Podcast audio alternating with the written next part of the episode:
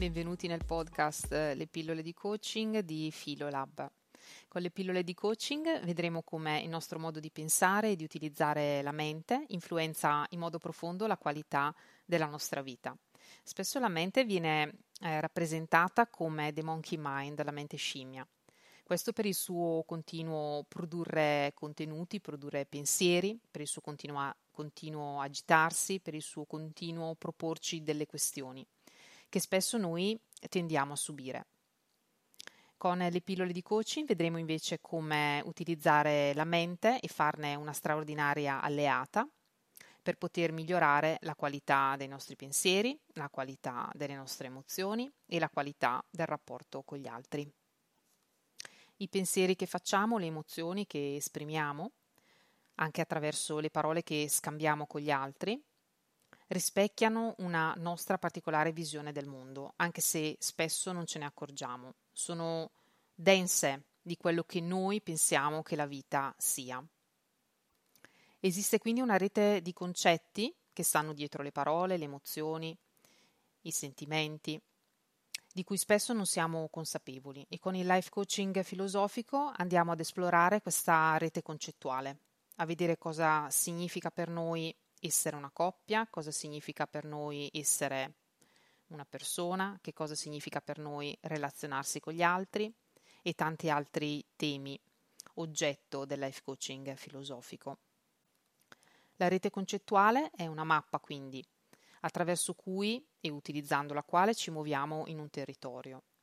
Il modo di utilizzare la mappa è diverso, quindi le coordinate che ognuno ha sulla propria mappa sono diverse, il territorio invece è condiviso, è un territorio su cui sono presenti anche gli altri che a loro modo esplorano secondo la loro mappa. La mappa quindi non è il territorio, ma è il nostro modo di esplorare il territorio. Il primo passo di questo percorso è rendersi consapevoli, diventare consapevoli che esiste questa mappa e che è espressione peculiare della nostra visione del mondo. Per illustrarvi questo concetto vi volevo raccontare la storia dei tre spaccapietre e del pellegrino. Durante il Medioevo un pellegrino aveva fatto voto di andare in un santuario, di fare pellegrinaggio verso un lontano santuario come si usava a quei tempi. Cominciò il suo cammino e dopo alcuni giorni si trovò a passare da una stradina che si inerpicava lungo una collina, una collina che era completamente al sole e faceva molto caldo. Sul sentiero c'erano tante cave di pietra e accanto alle cave degli uomini che lavoravano seduti per terra e che scalpellavano delle grosse pietre da costruzione. Il pellegrino, nel suo cammino, incontra un primo spaccapietre questo spaccapietre era pieno di polvere e di sudore, era quasi irriconoscibile e continuava ad usare questo pesante martello che sembrava essere addirittura il proseguimento del suo braccio. Il pellegrino si ferma per chiedergli che cosa stesse facendo. L'uomo, senza nemmeno sollevare il viso e in modo piuttosto sgarbato, gli rispose: Mi sto ammazzando di fatica, non lo vedi?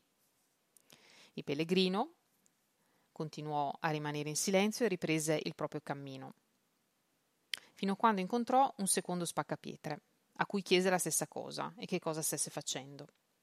Il secondo spaccapietre sollevò la testa e gli rispose Lavoro da mattina a sera per mantenere mia moglie e i miei bambini, non lo vedi? Come se la cosa fosse dovesse essere evidente anche per il pellegrino. Il pellegrino continuò di nuovo in silenzio e proseguì lungo la collina.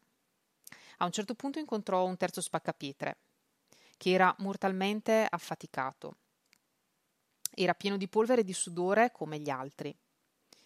Però aveva un'espressione del volto leggermente diversa, quindi il pellegrino si fermò incuriosito e fece la stessa domanda che aveva fatto agli altri due pellegrini. Che cosa fai? Il terzo spaccapietre, sorridendo, gli rispose: Non vedi? sto costruendo una cattedrale.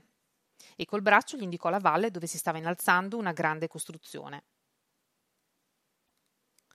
La storia è molto semplice ed è esemplificativa del concetto che vi stavo spiegando prima.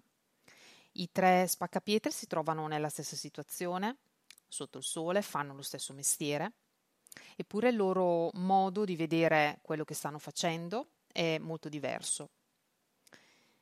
E voi? Chi dei tre siete? A chi dei tre assomigliate di più? Continueremo ad esplorare con altre pillole il life coaching filosofico. Vi aspetto.